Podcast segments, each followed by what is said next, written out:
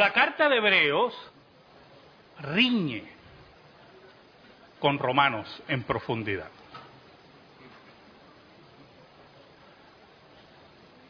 Para A.W. Pink, Romanos era la carta por excelencia y añadía que si se realizara o se hiciera una joya de la Biblia y que piedras preciosas representaran los libros de la Biblia, Romanos llevaría la piedra más grande en el centro. Eso según Adolfo Pink. Pero la carta de Hebreos nos acercamos a un documento el cual transmite, destila profundidad, destila una exquisita nueva revelación que es digna de la revelación especial. Dentro de los cuestionamientos iniciales que se dan dentro del judaísmo convertido, de los judíos que habían aceptado a Cristo, era la pequeña, mire cómo yo reduzco, ¿verdad? La pequeña problemática de llamar a Cristo sacerdote sin pertenecer a la tribu de Leví. Por lo tanto, el autor de Hebreos, guiado por el Espíritu Santo y en una forma magistral, profundiza en el Antiguo Testamento para mostrarnos que el sacerdocio de Cristo era superior al levítico. Pero hablar de la superioridad del sacerdocio de Cristo sobre el Levítico no se puede dar en el vacío, como hacen los políticos, ¿verdad? Mi partido es mejor que el tuyo, y entonces empiezan esas comparativas infantiles o infancistoides, dignas de idiotas. El autor de Hebreos recurre al sacerdocio de Melquisedec para darle la aplicabilidad mesiánica que se cumple en Cristo. Ahora, no es lo único que toca. Quiero que me acompañen a Hebreos 3. Vamos a leer los versículos del 1 al 6. Hebreos capítulo 3, versículos del 1 al 6. Voy a leer de la Reina Valera contemporánea. Dice así. Por lo tanto, hermanos santos que tienen parte del llamamiento celestial, consideren a Cristo Jesús el apóstol y sumo sacerdote de la fe que profesamos. Él es fiel al que lo constituyó, como lo fue también Moisés, en toda la casa de Dios. Pero a Jesús se le ha concedido más honor que a Moisés, Así como al que hace una casa se le rinde más honor que a la casa misma. Porque toda casa es hecha por alguien, pero el que hizo todas las cosas es Dios. Como siervo, Moisés fue fiel en toda la casa de Dios para dar testimonio de lo que se iba a decir. Cristo, en cambio, como hijo, es fiel sobre su casa, que somos nosotros, si mantenemos la confianza firme hasta el fin y nos gloriamos en la esperanza. Oramos. Señor bueno, gracias te damos en esta mañana porque por tu gracia y tu misericordia tan grande nos permites exponer tu palabra perdónanos, porque te hemos sido infiel pero tú permaneces fiel. Escóndenos bajo la sombra de la cruz y que tú seas proclamado. Que llegues al corazón de tu pueblo, que salves a los tuyos, que des certeza a aquel que está en incertidumbre, que des sanidad del alma a aquel que lo necesita. Bendice a mis hermanos y a mis hermanas y sé con ellos, Señor. En el nombre de Jesús oramos. Amén. Y amén. El autor de Hebreos, por lo tanto, se acerca a ese judaísmo que ha abrazado la fe, no solamente como maestro para explicar grandes misterios y revelaciones plasmadas en el texto, sino también para corregir errores de ese judaísmo que intenta soltar las amarras de las prácticas mosaicas.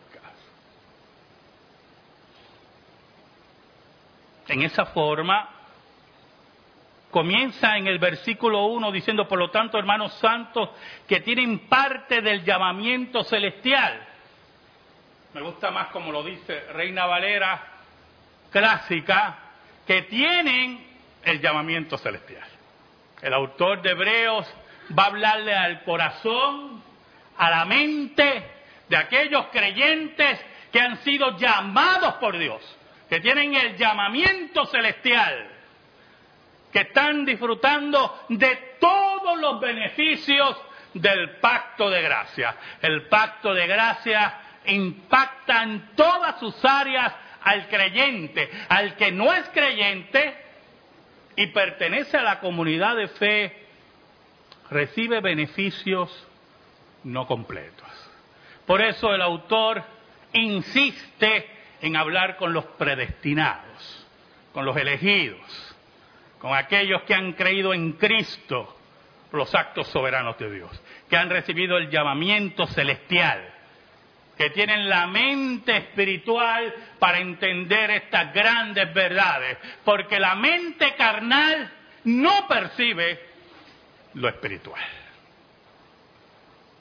Y añade, consideren, piensen, tengan en cuenta a Cristo Jesús,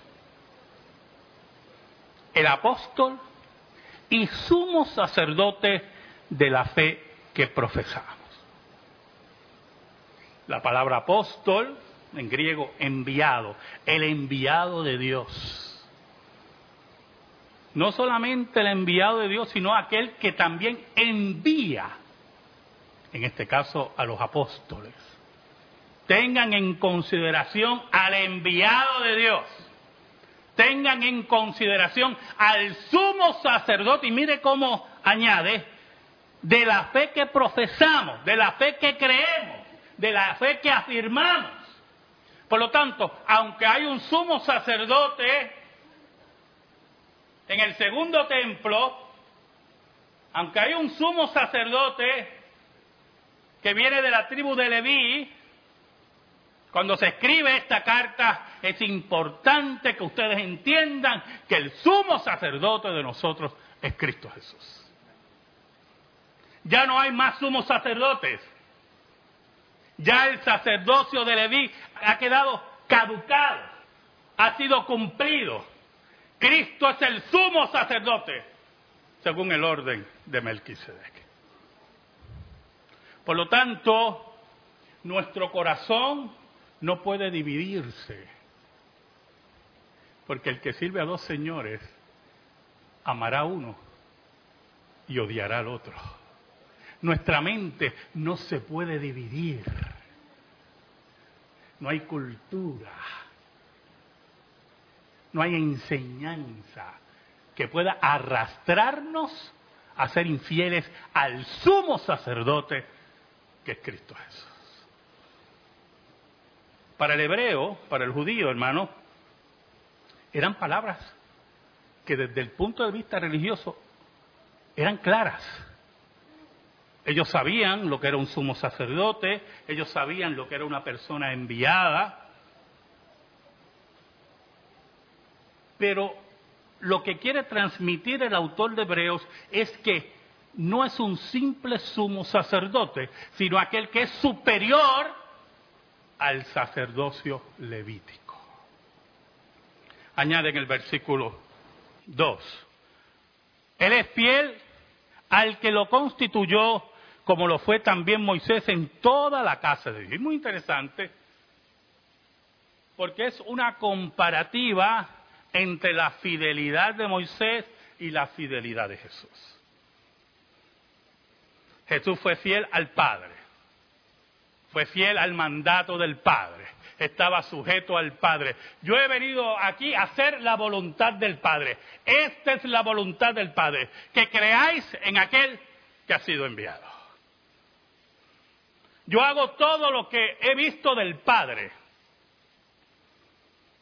Y el autor de Hebreo nos dice que Moisés en la casa de Dios era igual.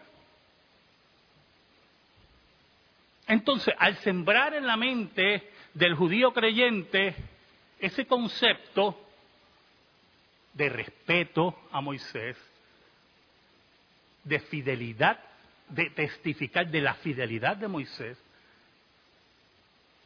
el autor de Hebreo nos dice en el versículo 3, pero, esos peros, hermano. Usted no ha hablado con personas que usted cree que ya, ya todo está zanjado, y cuando ya, ya, ya. Pero, yo he tenido discusiones. ¿Sabe que yo tengo un familiar que una vez estaba discutiendo con su hijo y fue interesante ver la dinámica? Porque él estaba hablando fuerte a su hijo, tenía toda la razón, el padre tenía toda la razón, y en una el hijo dice, pero papi, y él dice, aquí no hay pero que valga. Aquí se acabó, esto es lo que hay y se acabó, y olvídate de los peros. Versículo 3 nos dice, pero a Jesús se le ha concedido más honor que a Moisés. Y por lo tanto el castillo que construyó en la mente de ese judío creyente empieza a tener otros matices. Jesús tiene mayor honor. Jesús tiene más posición. Jesús es Jesús. Y añade, así como el que hace una casa se le rinde más honor que a la casa misma. Entonces hace una comparación prácticamente arquitectónica ahí de la construcción de la casa y quién hace la casa o quién vive la casa. Porque Moisés respetaba la casa y vivía en la casa, pero no construyó la casa. Y usted posiblemente respeta la casa y yo respeto la casa porque ustedes son la casa de Dios y vivo entre la casa y adoro con ustedes, pero yo no construí la casa. Añade el versículo 4. Porque toda casa es hecha por alguien. Y esto es muy importante, yo. Porque puede haber alguien vivo entre los judíos, ¿verdad? Siempre hay vivos. Ustedes también tengo dos o tres vivos. Que ve más allá y puede decir, pero es que todo el mundo construye una casa. Cualquiera puede construir una casa. Usted sabe que una vez yo estaba predicando en un Macao, una iglesia. Usted sabe que algunas veces ya a personas que peinan canas se le dan unos permisos ahí, no escritos, de decir unas cosas. Yo estaba predicando en una iglesia evangélica y estaba hablando de dónde debe estar nuestro corazón, porque Cristo dijo, donde esté vuestro tesoro, ahí estará vuestro corazón. Y vengo y pregunto así, una pregunta retórica, ¿verdad? En el sermón, ¿dónde está tu corazón?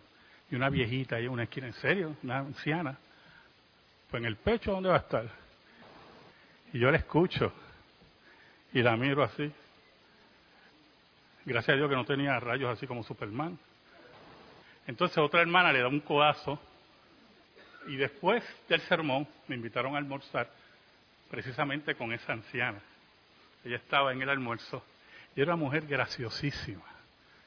Se pasaba haciendo chistes y, y entonces entendí de esas licencias geriátricas.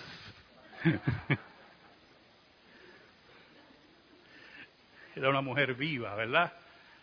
Vivaracha. Debe estar ya con el Señor, hace muchos años. Por eso el autor de Hebreos, a, la persona que posiblemente está muy viva, oyendo y leyendo esta carta, dice, porque toda casa es hecha por alguien, claro que sí. Pero añade, pero el que hizo todas las cosas es Dios. Y aquí pone otra, otro punto en esos matices que quiere poner en la mente del creyente, ¿verdad? Sí, todas las casas son hechas por alguien, pero yo te voy a hablar del arquitecto supremo. Yo te voy a hablar de otro constructor. Yo te voy a hablar de uno que no solamente construyó la casa, sino que nos cuida hasta que la casa esté totalmente reluciente, sin mancha y arruga, como dice la Escritura.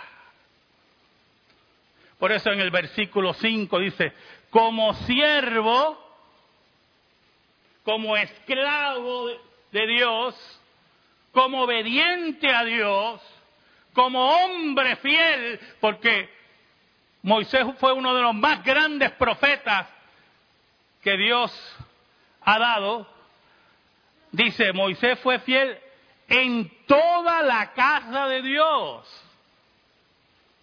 Fue un hombre sin señalamiento, fue un hombre fiel, fue un hombre sin arruga en lo que Dios había mandado, pero añade, para dar testimonio de lo que iba a decir, de lo que se iba a decir porque la autoridad de Moisés no solamente estaba en lo que recibía, sino también en la práctica de vida. Pero también, y es muy importante, en lo que Moisés, Dios le señaló en profecía sobre Cristo.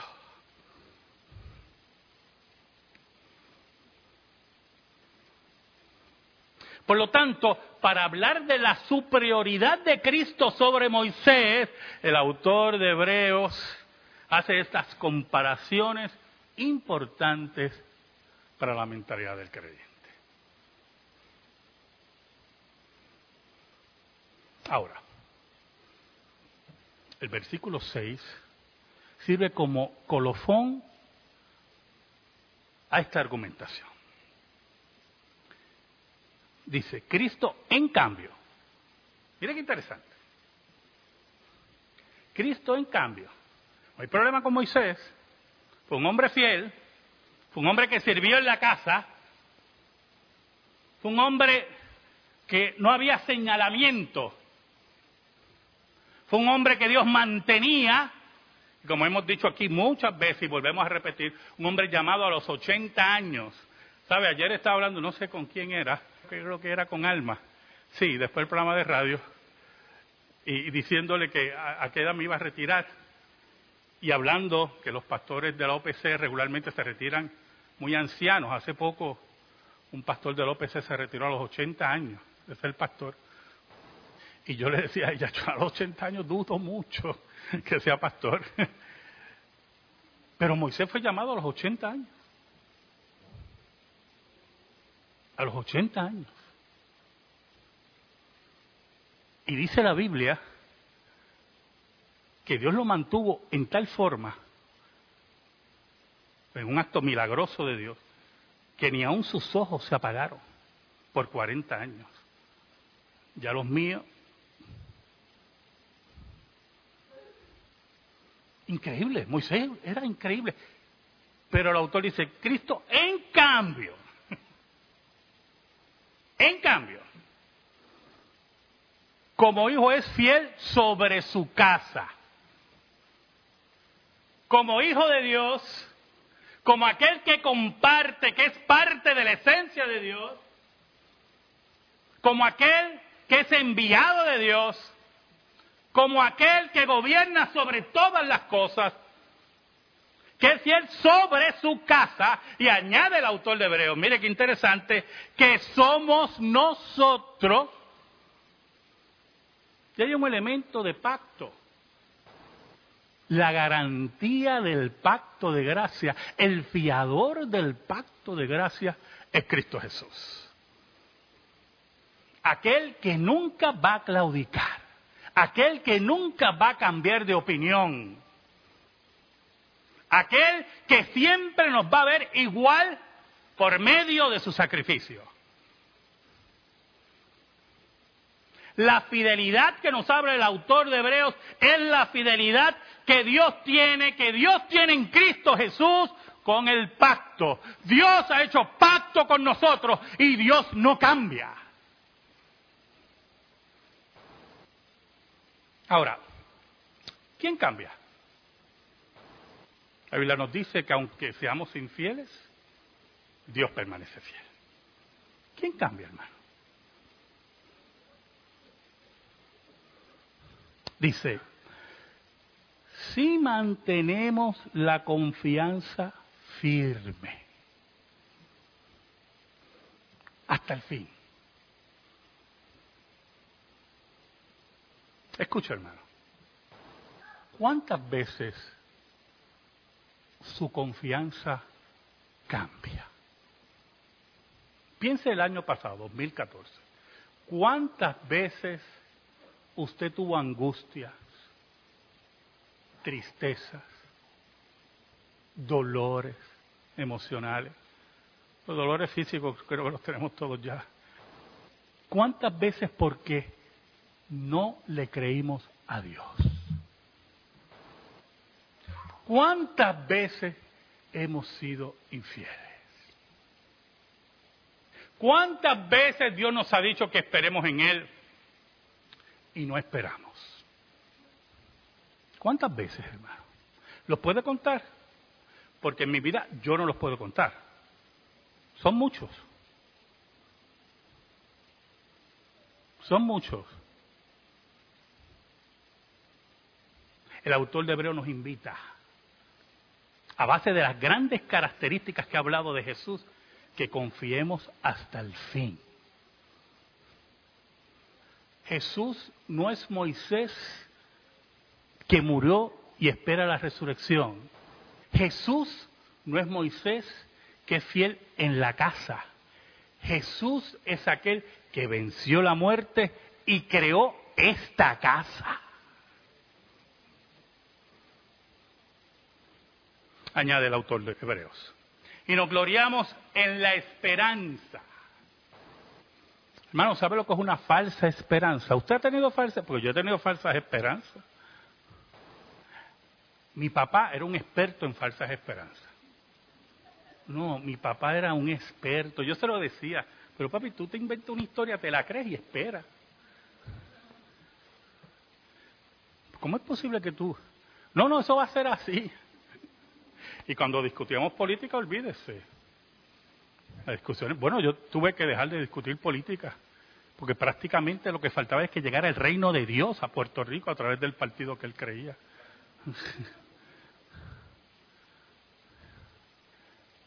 Mi papá viviera hoy, no, se muere, se muere. Yo sé lo que le digo. Oiga, qué terribles son las falsas esperanzas. Los hombres que le gustan dar falsas esperanzas a las mujeres, que le prometen villas y castillas. Como cuando le digo en, los noviazgos a la gente, el noviazgo no es el matrimonio.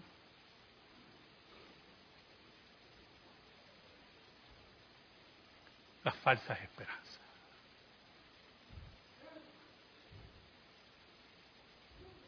Cuando esperamos en los políticos, cuando esperamos en los impíos. Y esperamos, y esperamos. Pero dice el autor de Hebreo, y nos gloriamos en la esperanza. Entonces esa palabra, nos gloriamos, según la Reina Valera contemporánea, nos gloriamos. ¿Sabe la connotación que tiene esa palabra? Que nos alentamos en la esperanza. Que vivimos alegres por la esperanza. Que vivimos seguros en la esperanza. Que no dudamos en la esperanza. ¿Sabe por qué? Porque a diferencia de Moisés, a diferencia del gran legislador que fue Moisés, preparado en las artes y en el conocimiento de Egipto, aquel que posiblemente dominaba varios idiomas, entre ellos los jeroglíficos, a diferencia de Moisés, nuestra esperanza está en uno. Escuche bien, que aparte de vencer la muerte, formó la casa. Y aquel que forma la casa, como lo hace Dios, jamás, jamás la abandona. Porque son cosas en las cuales, como dice el autor de Hebreo, es imposible que Dios mienta. Amén. Gracias te damos, Señor. Gracias te damos por tu palabra eterna que no se equivoca. Y que esa palabra, Señor, quede prendida en nuestro corazón. En el nombre de Jesús. Amén. Y amén. Estamos en silencio, hermanos.